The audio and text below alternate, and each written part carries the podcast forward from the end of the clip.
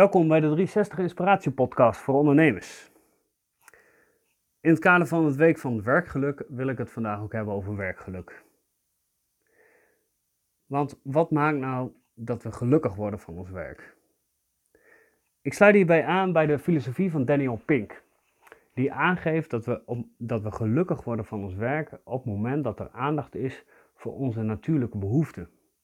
En hij noemt er drie de natuurlijke behoefte tot autonomie, vakmanschap en zingeving. En dan gaat het bij zingeving om de behoefte om een betekenisvol leven te leiden.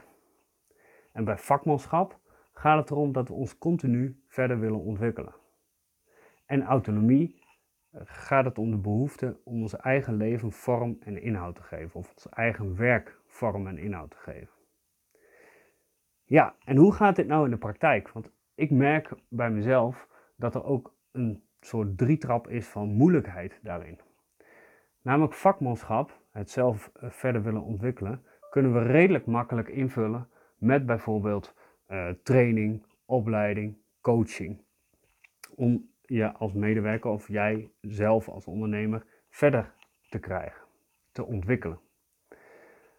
Bij autonomie wordt het al een stukje lastiger. Maar daarbij zou je kunnen denken aan het laten meedenken van je medewerkers in uh, de plannen die er zijn. Of in hoe de plannen worden uitgevoerd. En bij de derde zingeving, dus de behoefte om een betekenisvol leven te leiden, die wordt nog weer lastig omdat die ook een stuk abstracter is. En daar denk ik dat je mee bezig kan door met elkaar stil te staan bij de waarom-vraag.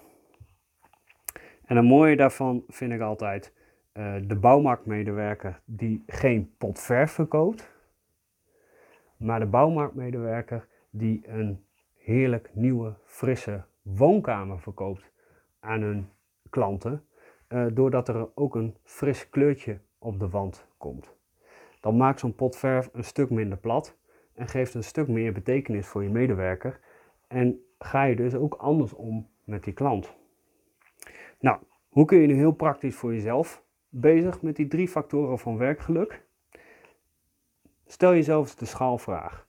Dus zet de drie factoren op een rijtje en geef een cijfer tussen de 0 en de 10. En op het moment dat jij vakmanschap een 8 geeft, vraag je af waarom geef ik een 8? Wat maakt dat het een 8 is? En wat is het volgende stapje om daar nog meer in te voorzien in die behoefte? Heel veel succes met je zoektocht naar werkgeluk.